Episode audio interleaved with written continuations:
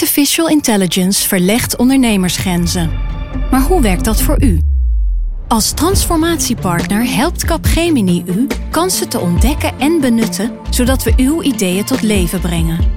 Vorm uw eigen mogelijkheden met Generative AI. Ontdek meer op capgemini.nl/AI. Capgemini. Get the future you want. Wij zijn van de straat, van de buurt, van de wijk. Wij zijn van heel Nederland. Samen zorgen we voor vrolijkheid, verbinding, feest. Samen brengen we in 1 jaar tijd 349 miljoen euro bij elkaar. Miljoenen waarmee onze goede doelenpartners de wereld groener, gezonder en rechtvaardiger kunnen maken. Nationale Postcode Loterij. Samen voor een betere wereld.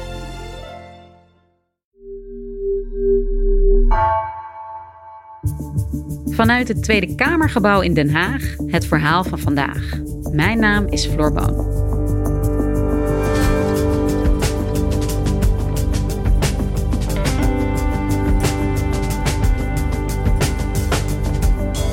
Het politieke jaar is nog niet begonnen, maar de Tweede Kamer kwam wel vervroegd terug van vakantie.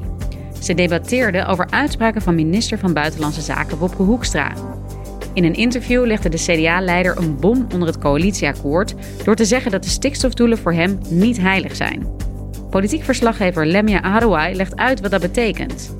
Wat wil Wopke Hoekstra hiermee bereiken?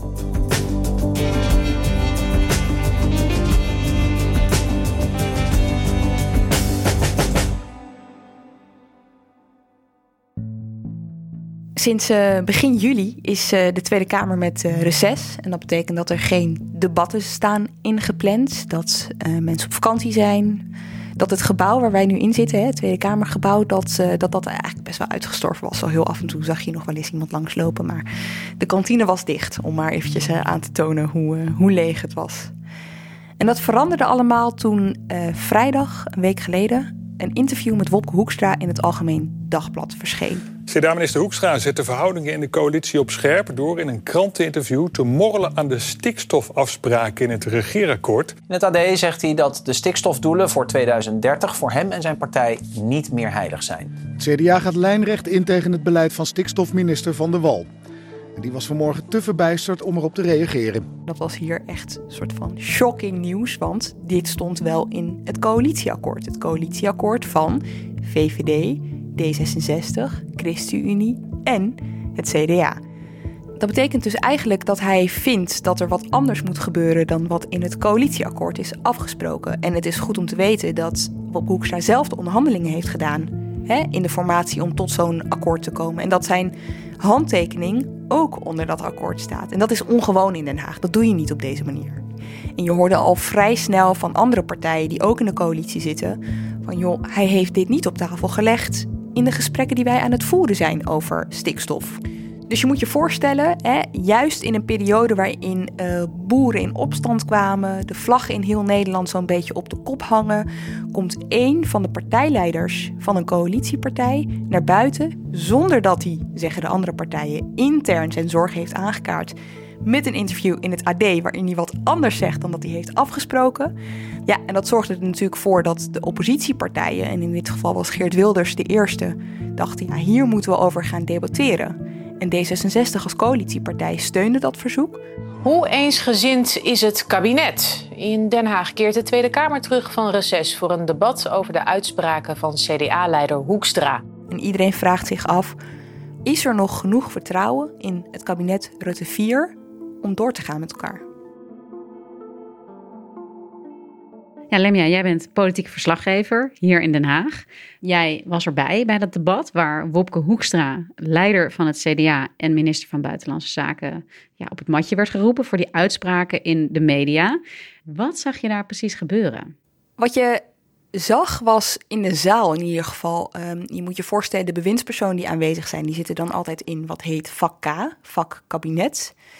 En hoewel ze ook fysiek ver van elkaar afzaten, Wopke Hoekstra en Mark Rutte, leek er tussen die twee ook een soort van muur van ijs te zijn ontstaan. Mark Rutte was gewoon ontzettend boos op Wopke Hoekstra en dat liet hij ook meer dan duidelijk zien. Dus je kan zoiets verbergen, maar hij had zich heel duidelijk voorgenomen van ik ga helemaal niks verbergen, ik kijk jou gewoon niet meer aan. Kijk, de minister die verantwoordelijk is voor het natuur- en stikstofbeleid is Christianne van der Wal. Hè? En zij is ook VVD'er, dus zij is partijgenoot van Rutte. Zij wordt ernstig bedreigd. We hebben collega's gehad die haar hebben geprofileerd een tijdje terug. Die zijn een beetje rond gaan rijden in haar wijk en die zagen dat is echt een soort van vesting geworden, weet je wel. En dat een andere partijleider en tevens kabinetsgenoot dan op zo'n manier afstand neemt van kabinetsbeleid, ja, dat wordt hem echt wel heel erg kwalijk genomen. En ik moest de afgelopen tijd vaak denken aan die ellenlange formatieweken. Ik bedoel, je kunt het je vast ook nog wel herinneren. Waarin Mariette Hamer, waarin Herman Tjink Willink eigenlijk de hele tijd moesten optreden als een soort van relatietherapeut om, en dat zeiden ze dan ook de hele tijd, het vertrouwen tussen deze vier partijen te herstellen. Daar hebben ze echt maandenlang over gedaan. En dan zie je dat dat vertrouwen eigenlijk nog steeds best wankel is. En als er dan zoiets gebeurt, dan zie je hoe wankel het is. Ja, en om het even bij Wopke Hoekstra te houden. Hij is minister van Buitenlandse Zaken. Maar hij werd hier ter verantwoording geroepen om uitspraken die hij deed over het stikstofbeleid. Helemaal niet zijn terrein. Hoe zit dat? Ja, hij is vicepremier. Dus ook nog eens tweede premier, zou je kunnen zeggen, invalpremier.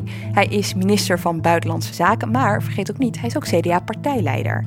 En in de Tweede Kamer zag je dat oppositiepartijen tijdens dat speciaal ingelaste debat dus de hele tijd probeerden te vragen, maar wacht even. Als partijleider vind je dus A, maar je hebt tegelijkertijd je handtekening gezet onder de afspraken van het kabinet. Hoe zit het nou?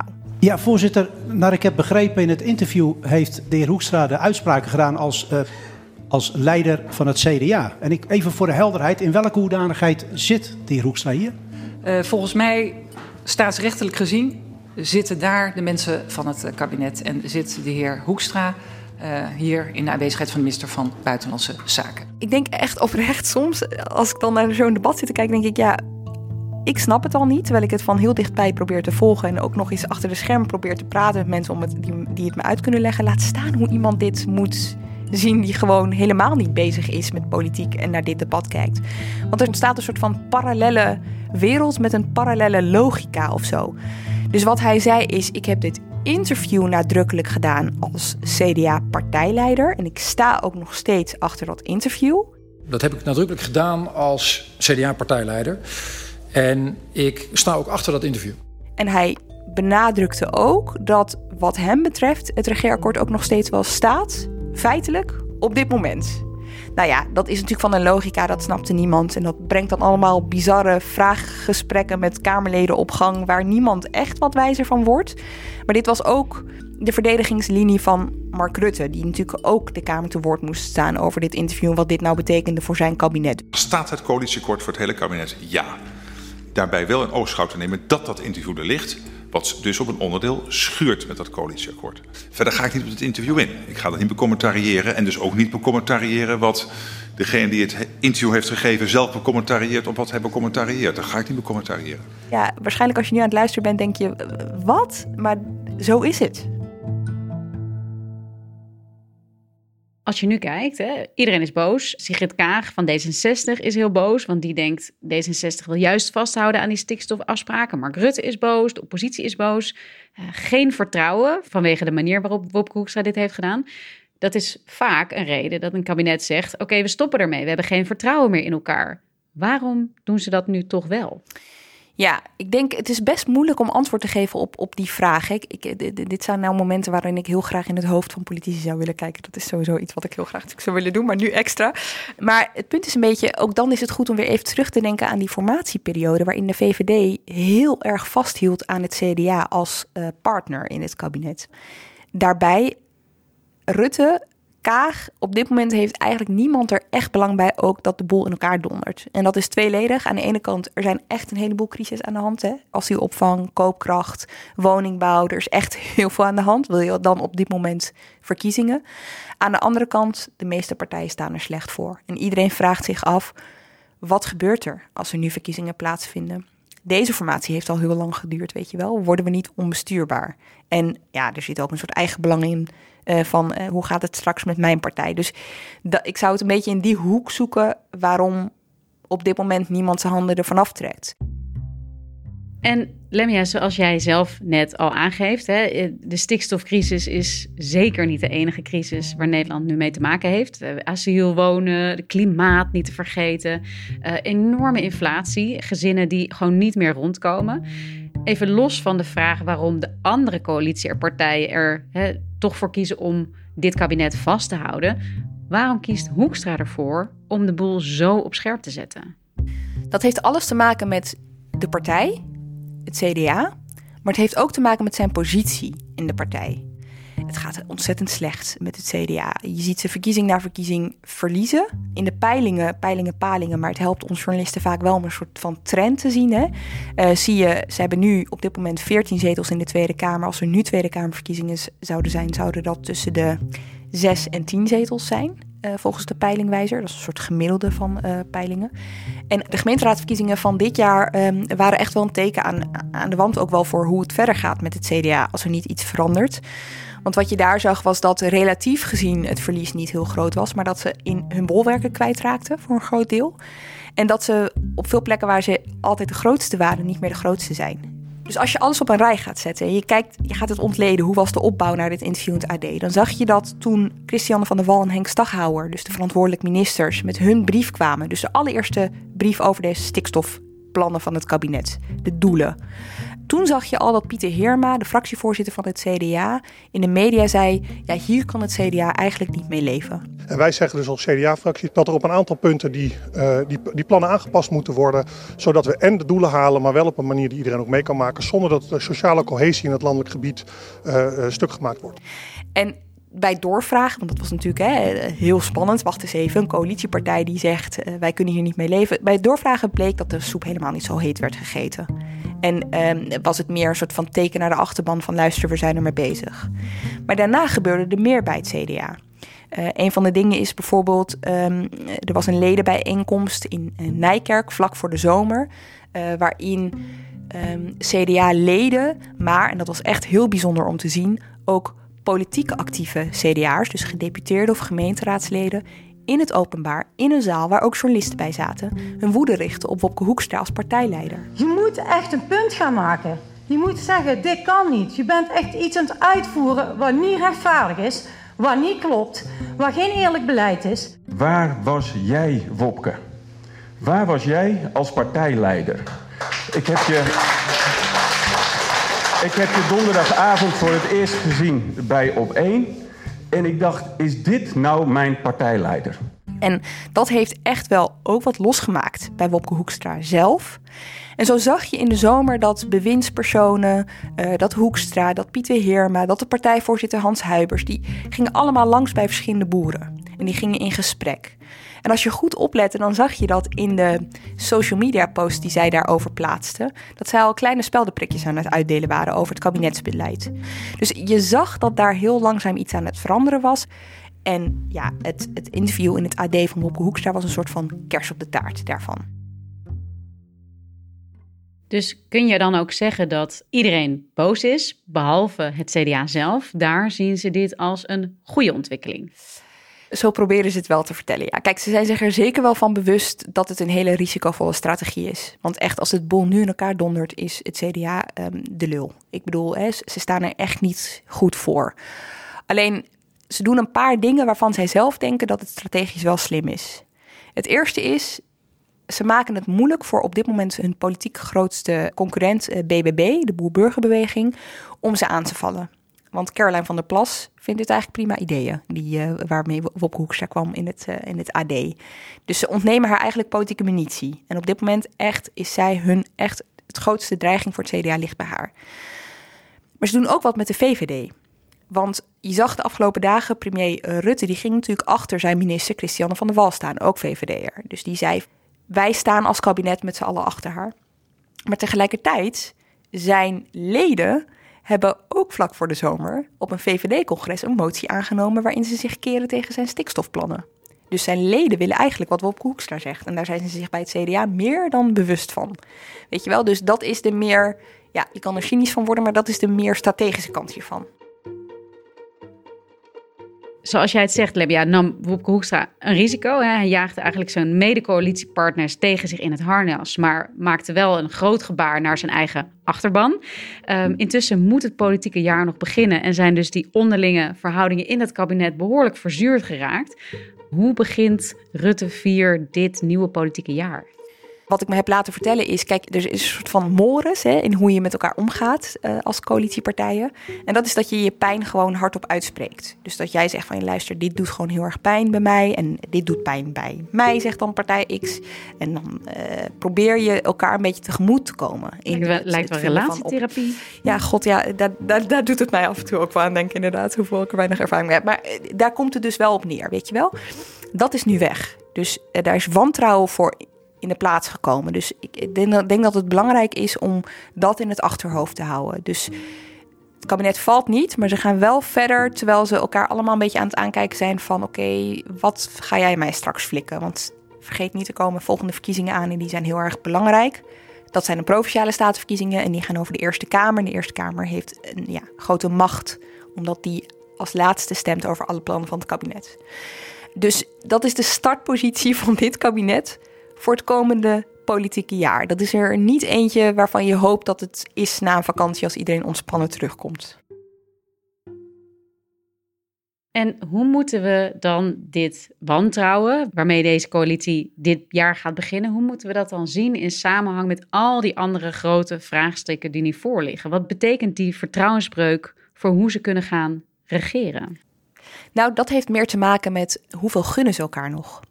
Want er liggen dus verschillende crises op verschillende tafels. En vaak komt dat uiteindelijk ook neer op een onderhandeling tussen die vier coalitiepartijen. Jij krijgt dit, ik krijg dat. En dan proberen ze rekening te houden met elkaars pijnpunten, met elkaars achterban. Dus je kan je voorstellen, bij de VVD is er op dit moment heel veel onrust in de achterban, tot en met ingezonden brieven aan de staatssecretaris aan toe, over de opvang van asielzoekers. Bij de D66-achterban is klimaat ontzettend belangrijk. En zij vinden juist dat die stikstofreductie hoe sneller, hoe beter moet gaan. Weet je wel, dus al die partijen zitten met hun eigen achterban. En normaal breng je dat allemaal samen naar tafel, dan hou je daar rekening mee. Dan gun je elkaar ook af en toe wel iets. En dat is nu weg. In ieder geval in de richting van Wopke Hoekstra. En hoe gaat het nu verder met die stikstofdoelen? Ja, want dit was al spannend, zou je kunnen zeggen. Het was een spannende politieke week, zonder al te veel Lucky TV te willen zijn. Maar het echt spannende komt nog. Want Johan Remkes, vergeet hem niet, is natuurlijk aan het werk gezet door het kabinet. Dit is een VVD-corrivee, een soort magier die allerlei soorten crisis weet vlot te trekken. Het wonderkind van het Binnenhof, hoewel die best oud is. Maar hij weet echt inderdaad altijd overal wel ongeveer een formule voor te bedenken. Daar staat hij onbekend. En hij is nu de gesprekken tussen de boeren en andere betrokkenen en het kabinet aan het lostrekken. Maar niemand weet precies waar die mee gaat komen. Is het een rapport? Zijn het aanbevelingen? De opdrachtomschrijving is vrij vaag. Er wordt ook vaag over gedaan in het kabinet. Ook deze week weer in het debat. Maar goed, hij zal komen met iets. Laten we rekenen op aanbevelingen aan het kabinet. Nou, dat gebeurt waarschijnlijk volgende week of anders begin september ergens. Stel nou dat hij daarmee komt, dan is dat pas het startpunt van nieuwe gesprekken van het kabinet. Want dan moeten ze knopen gaan doorhakken. Dus kiezen ze ervoor om het coalitieakkoord open te breken? Kiezen ze ervoor om gewoon op dezelfde voet verder te gaan? Lijkt me niet. Maar goed, er zijn dus allerlei scenario's te bedenken. En wat overigens meespeelt in de boosheid van andere coalitiepartijen is ook dat ze vinden dat Hoekstra dus niet alleen het proces met Remkes bemoeilijkt, maar ze verwijzen er ook nog graag op dat het CDA de partij is geweest die überhaupt zo'n gespreksleider wilde, weet je wel. Dus je hoort dan, het CDA wilde een gespreksleider. Daar zijn wij in meegegaan. Die begint een proces. En dan gaat de partijleider van het CDA midden in dat proces iets anders zeggen dan dat we met elkaar hebben afgesproken. Dus daar zit het onbegrip ook. En wat Hoekstra heeft gedaan in het AD, hij heeft eigenlijk dat gesprek nu al heel erg gepolitiseerd. Want reken er maar op dat er in de coalitiepartij nu wel gedacht wordt in hoe kom ik hier straks uit? Als winnaar of als verliezer? Dus stel nou dat Remkes inderdaad zal zeggen 2030 als einddoel om de stikstof te hebben gehalveerd. Ja, dat is eigenlijk te strak. Daar moet je iets losser over denken. Nou, dan gaan ze bij het CDA denken, dit is ons succes. Weet je wel? En die andere partijen, daar is het woord weer, gunnen hem dat niet meer. Dus hij heeft daarmee, zo verwijten die andere coalitiepartijen hem ook, dat gesprek dat nog moet gaan komen eigenlijk bemoeilijkt. Dus uiteindelijk is het wachten op wat Johan Remkes het kabinet aanbeveelt en begint het dan pas echt? Dan is het politiek pas echt spannend, absoluut. Dankjewel, Lemia. Heel graag gedaan.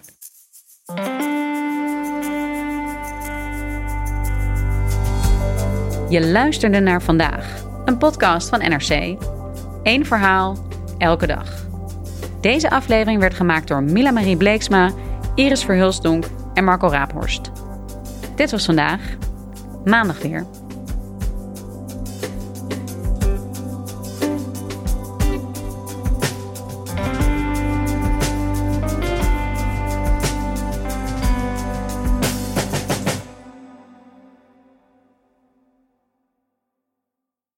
Ik ben al jaren ondernemer, maar waar moet ik eigenlijk allemaal aan denken nu ik voor het eerst personeel wil aannemen, voor het eerst ga importeren of voor het eerst een bedrijfslocatie zoek? Weet wat je wel of niet moet doen bij zaken die je voor het eerst oppakt. Check kvk.nl voor praktische stappenplannen. KVK. Hou vast voor ondernemers.